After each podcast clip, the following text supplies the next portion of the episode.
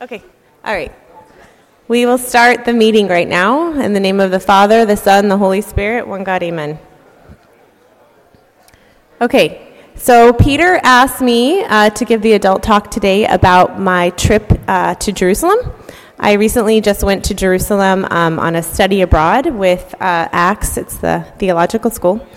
So um, I, I will talk a little bit about the trip and what we did, but I also wanted to touch a little bit about the Holy Spirit and the work of the Holy Spirit in the church and in our lives because um, that's kind of what we're going through right now in the church. So I wanted to talk about that.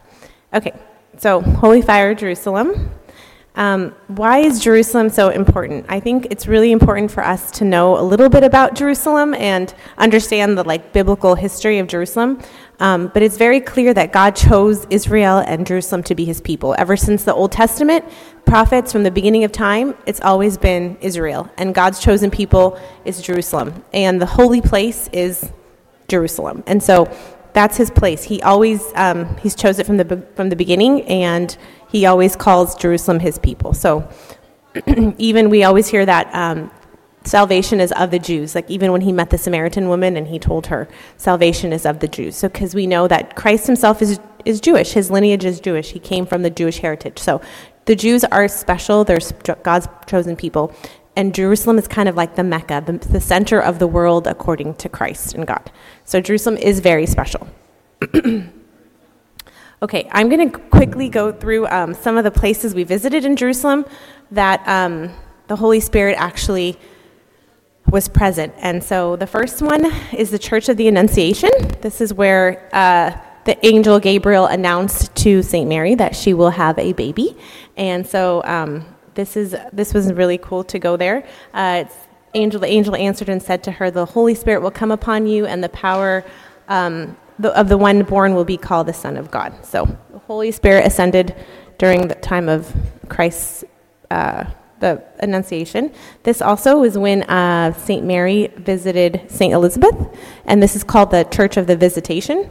So, again, when she greeted Elizabeth, she said, The baby leaped in my womb, and she was instantly filled with the Holy Spirit. So, same thing, the Holy Spirit was present in this, uh, this location we went to, so that was really nice.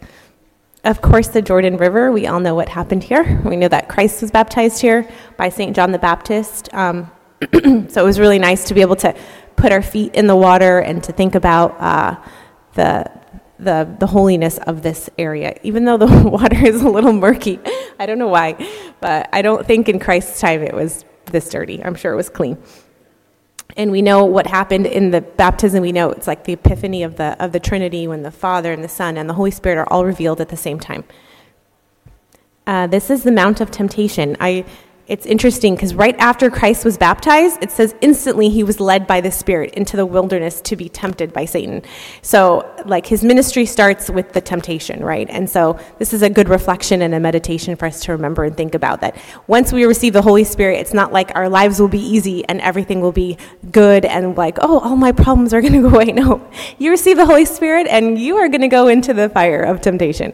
So, this is normal. Christ did it himself. This will be our path as well we will receive the Holy Spirit and we will struggle and we will fight um, until the end. So he gave us the example of this, and um, it was really cool to go to the Mount of Temptation and see where Christ was tempted by Satan. Oh, this is not really the Holy Spirit. this is the tomb of Lazarus. I just like this. Um, this is the house of Bethany, uh, Mary and Martha and Lazarus, the house of Mary and Martha and Laz- Lazarus. This is the tomb where Christ raised uh, Lazarus from the dead. this is really cool. This is the Church of the Ascension, which we just celebrated here. Um, this area that I'm touching and the area in between Emba Berneba and Abuna is um, the last piece of land that Christ actually touched before he ascended into heaven. So that's um, they built a church there. It's in the Mount of Olives, and um, the Mount of Olives is in the Book of Acts. We read about that's where they were gathered before um, when when Christ ascended. So the upper room is right there in the Mount of Olives. So this is the Church of the Ascension. Yes. No, it's kind of like a, a flat. It's not really a flat stone. It's kind of got like natural curves in it, and like, but it's not indented. No. This actually, this probably was the most moving site for me. This was um, the church, they call it the Church of Agony, or this is the Garden of Gethsemane when Christ was weeping the night before his crucifixion. They built a church there, and so this rock is where he was um, crying. And so they built a church there. And notice the lamb, you can see the sacrificial lamb, like he will be the sacrifice.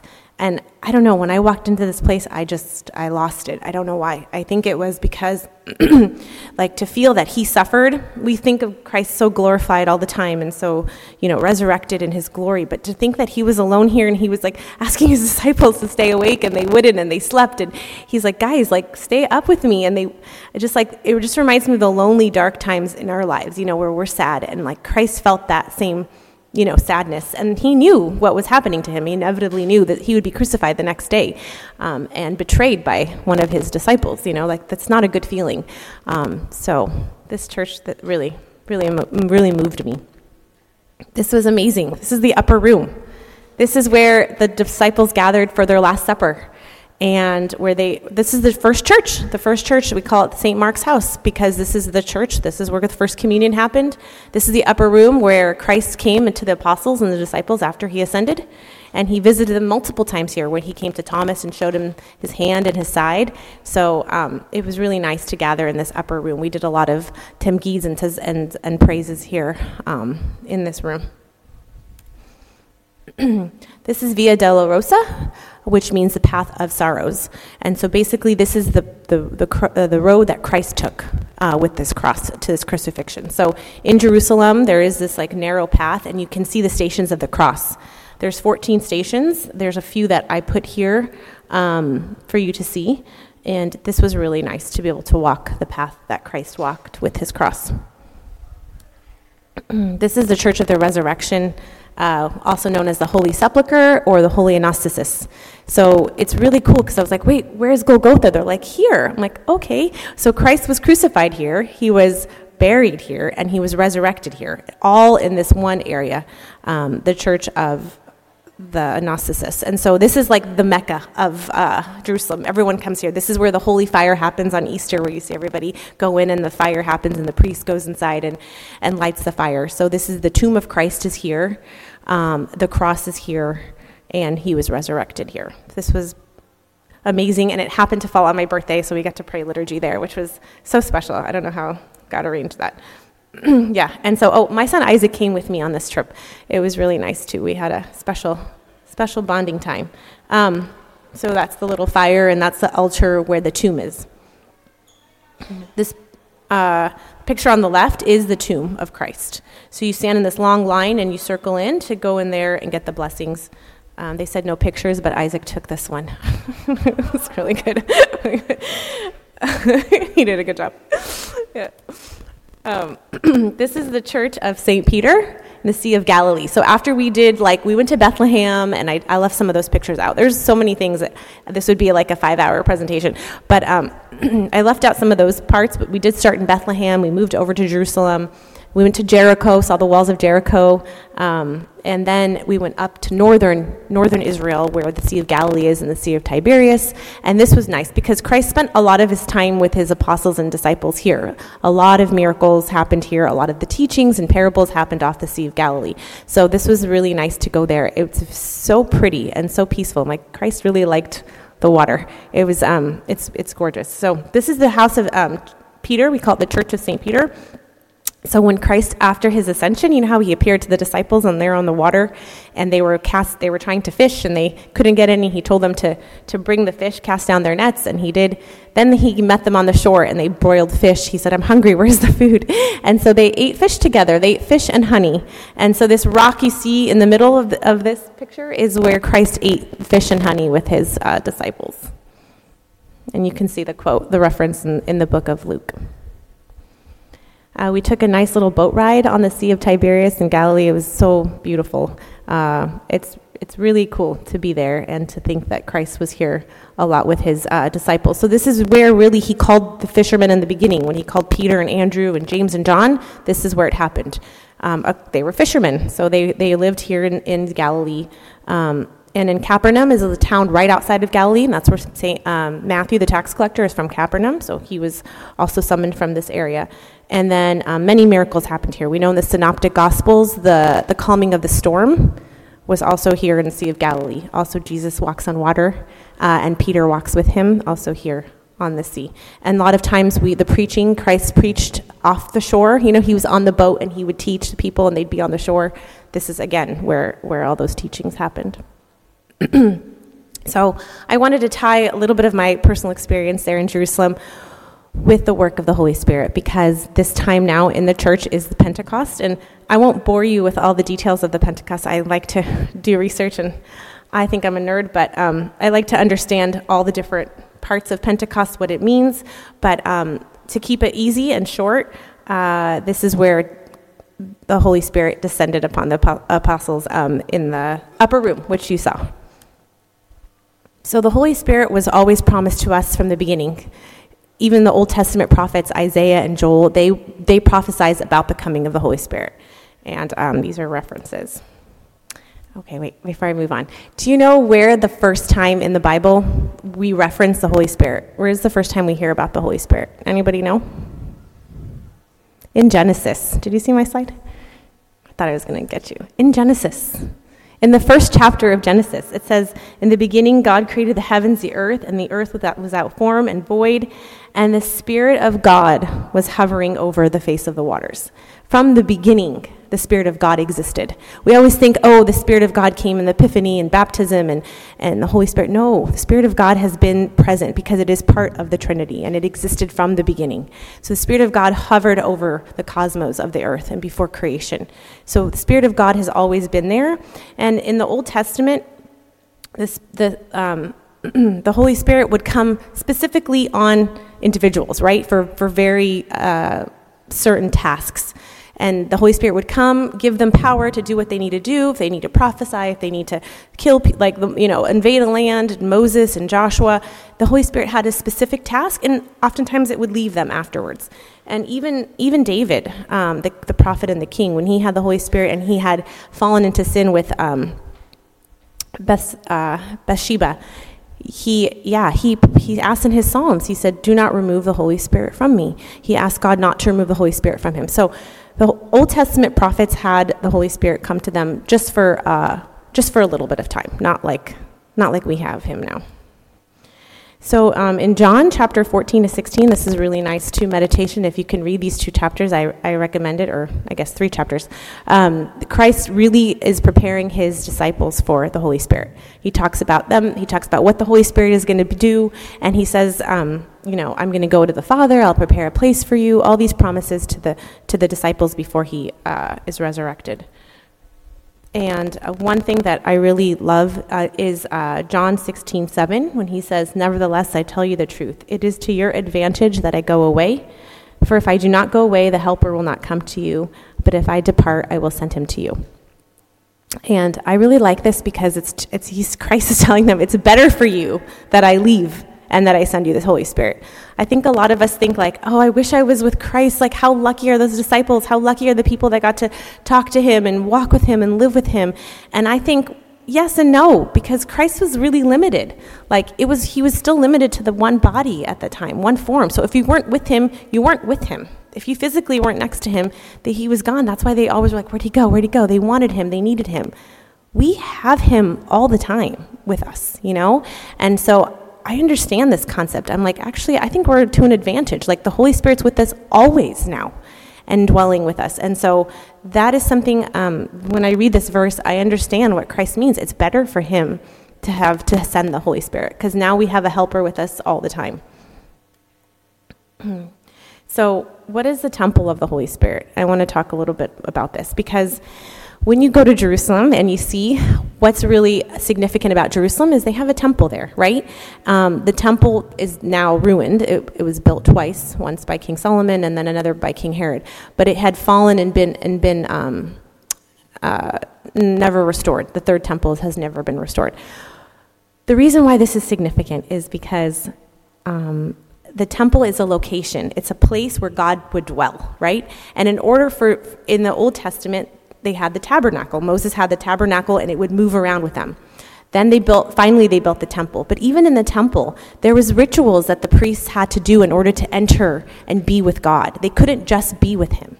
And the reason why this is important is because now in the new covenant, we are referred to as a temple of the Holy Spirit. So, to understand the significance of what a temple is, we have to do a little bit of studying and a little bit of understanding. Why, what is a temple? Okay? So, a temple has walls, it has a foundation, it's, it's a sacred place that is closed and secure. And inside of it dwells, you know, the holy of the holies, and we'll talk a little bit about that. So it's a, um, we talked about it's a place where God dwells. Okay, that's the that was the earthly temples that were destroyed. Now we have in the new covenant, we are the temple of the Holy Spirit.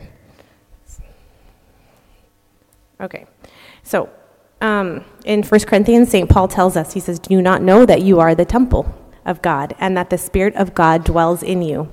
If anyone defiles the temple of God, he, God will destroy him, for the temple of God is holy, which temple you are. So, okay, well, this is pretty clear that we are the temple of the Holy Spirit. Um, yes, okay. Before I move on to how do we keep our temple clean, um, I do want to talk about the three parts of, um, of the temple. So I actually, actually had like another whole presentation I did, but I'm not going to share it today. I'll save it for another day. But it's good. I studied the tabernacle and I studied the temple. So if you know the tabernacle and the temple, there's three main parts. There's the outer courts, and then you can you, then you go into the holy place of the holy, and then inside the back of the holy place is the holy of holies. This is the ark of the covenant, and this is like only the priest was allowed to go like once a year and he went for the atonement of the sins of the, of the people of Israel because nobody was worthy to go into the temple, right? It was really difficult. And the reason why it was difficult is because, you know, Adam and Eve had fallen and originally the temple was the garden, right? And so there's a lot to study um, about the temple, what it means. So they had to create this sort of physical place to meet God, and it was not easy anymore to meet God. These three parts of the, of the tabernacle actually represent the three parts of us now that we are the temple of the Holy Spirit, right? So in the new covenant, we do not have a physical temple anymore. We are the temple. The three parts are our body, our, sp- our soul, and our spirit. So the body is the outer courts, okay? This is our physical body. Um, and here we can offer sacrifices in our body and our worship. So as we fast, as we stand up in prayer, as we move, this is our physical body. This is the first part of the temple. The second part is the soul. And the soul is really the mind. When you study what the soul is, the soul is the mind. So, having our mind as part of this Holy Spirit dwelling in our mind, what does that mean? Offering pray- prayers, offering up of incense. There's a whole meditation and, and um, understanding of offering incense is, is part of the mind, our prayers. And then the deepest part, the Holy of Holies, is where we meet God. This is our spirit and that's the Holy Spirit where God dwells. So that's the holiest of holy, and that's what we have here in our temple. And so, if you read about Christ, when he first started his ministry, the, one of the first things he did was to clean the temple. He went in and he he went to his the temple and he like pushed the the rob yeah turned over the tables and he said, "What is this? You are making my father's house like a uh, a den of thieves." And he cleaned. He told them to leave, leave all this, take it out, the temple has to be clean and pure in order for God to dwell there. So it was so important. And in the Old Testament, that's what they had to do. The priests had to clean the temple. They, he cleaned the temple by offering, um, they'd go in there and they'd remove things, and they'd also offer blood, sacrifices, right? So this is three things for us to think about when we want to clean, cleanse our temple. So the question is like, how do we keep our temple clean for the Holy Spirit? Now that we understand Christ dwells in us, how do we keep our temple ready and, and uh, in good condition for, for Him to be dwelling in us. Clear out the junk, apply the blood, and keep scrubbing. Like I said, Christ took out the rubbish and the junk from his temple. We need to do the same. We need to get rid of the junk. Whatever is occupying space that doesn't belong there, he won't be there if, that, if the junk is there. So we got to get rid of it um, cleaning the blood, applying the blood. They would have to sacrifice the lambs and they would take the blood, and that would be part of the sanctifying of the altar and sanctifying of the um, temple. Now we have the blood of Christ. It says the blood of Christ covers us, right? We just took communion, so we now we have the blood. We are pl- applying the blood of Christ. And the, the third is the keep scrubbing. keep scrubbing is keeping our souls and spirits clean, and that is through the sacrament of repentance and confession. So, uh, not just when we meet Abuna and we have the true sacrament of confession, but it's a daily scrubbing. We have to keep, keep keeping our temple clean. So, it's just being aware of our sins and being aware of where we fall and just continually asking God for that forgiveness and that continual cleansing. Um, and that's what's going to allow the Holy Spirit to dwell in us and not just dwell, but to grow.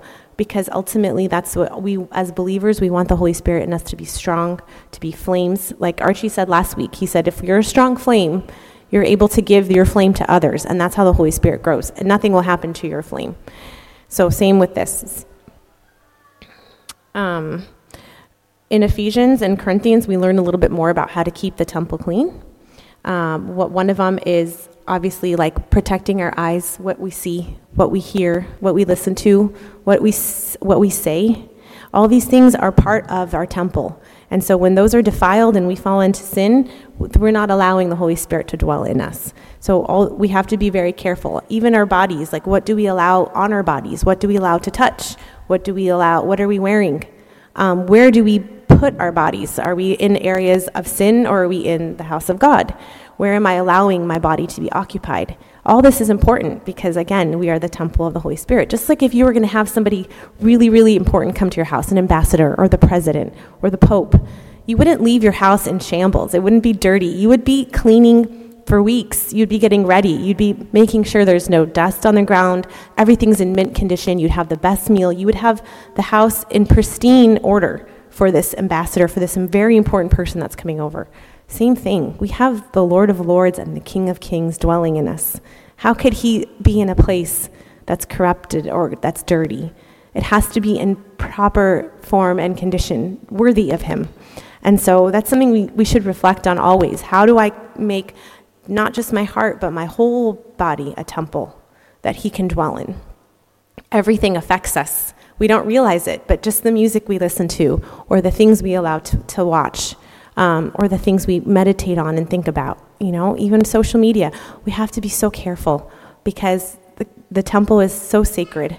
And the more we are protective of the temple, you'll feel the difference in our lives. We see the Holy Spirit is more active and um, able to, to help us more.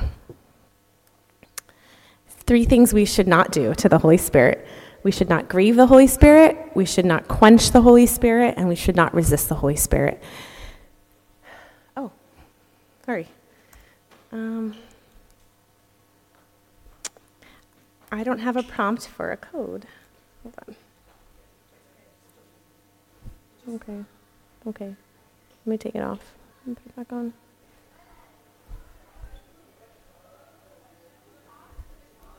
Hmm. Okay, that is my background. Sorry. Okay, that's fine. Uh, so, yeah, we do not grieve the Holy Spirit, we do not quench the Holy Spirit, or resist the Holy Spirit. Those are the references for this. But I want to talk a little bit about grieving the Holy Spirit. Um, because in Ephesians it talks about what that means to grieve the Holy Spirit. And as much as it is important for us to build the Holy Spirit, we want to make sure we're not doing things to hurt the Holy Spirit. So these are things that help us put away lying, speak truth to our neighbor, be angry and do not sin. This is hard, but it's true. Um, do not let your anger. How do I do that?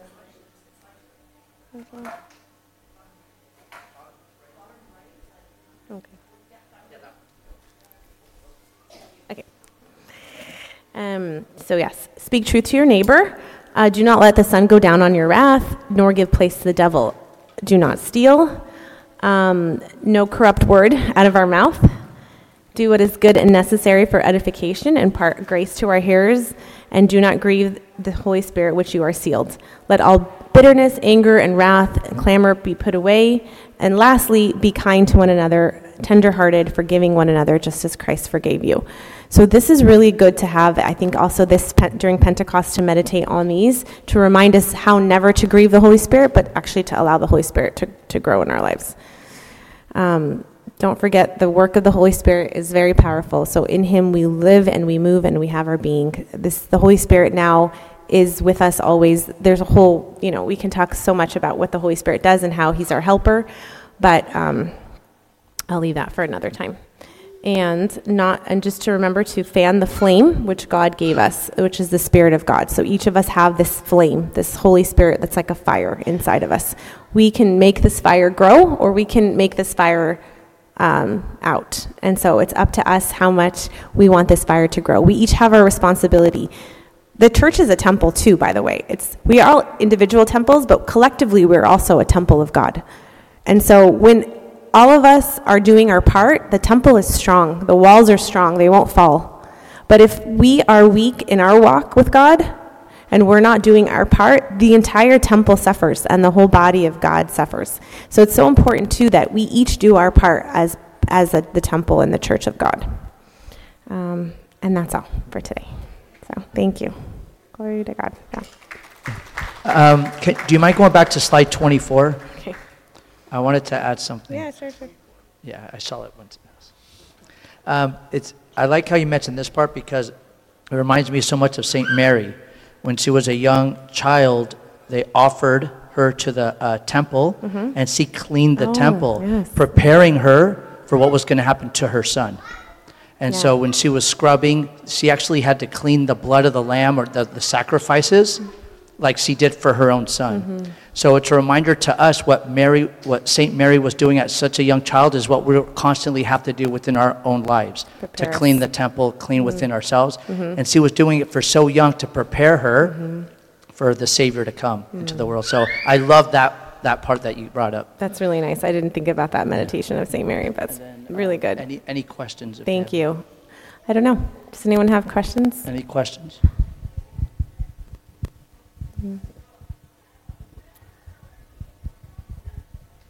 Sam? I just have a, a, a quick question on the places that you visited. Mm-hmm.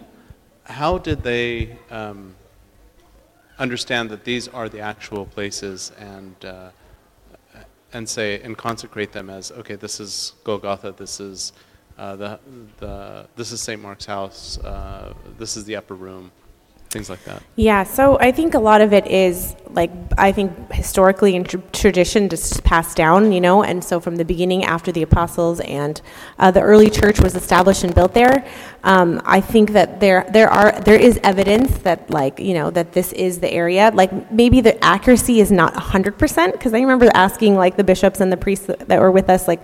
How do they know for sure? And they said, well, they're pretty sure that it's in this vicinity or within this location. Some things were definitely sure. There was evidence of the tomb. There was evidence of the cross when St. Helen found the cross. Those were, were true. So, but some of the other places, it's, it's a mixture of tradition and, um, and also biblical history. Yeah. Anything else? Okay. Thank you. You can pray. Thank you, Kathy. welcome.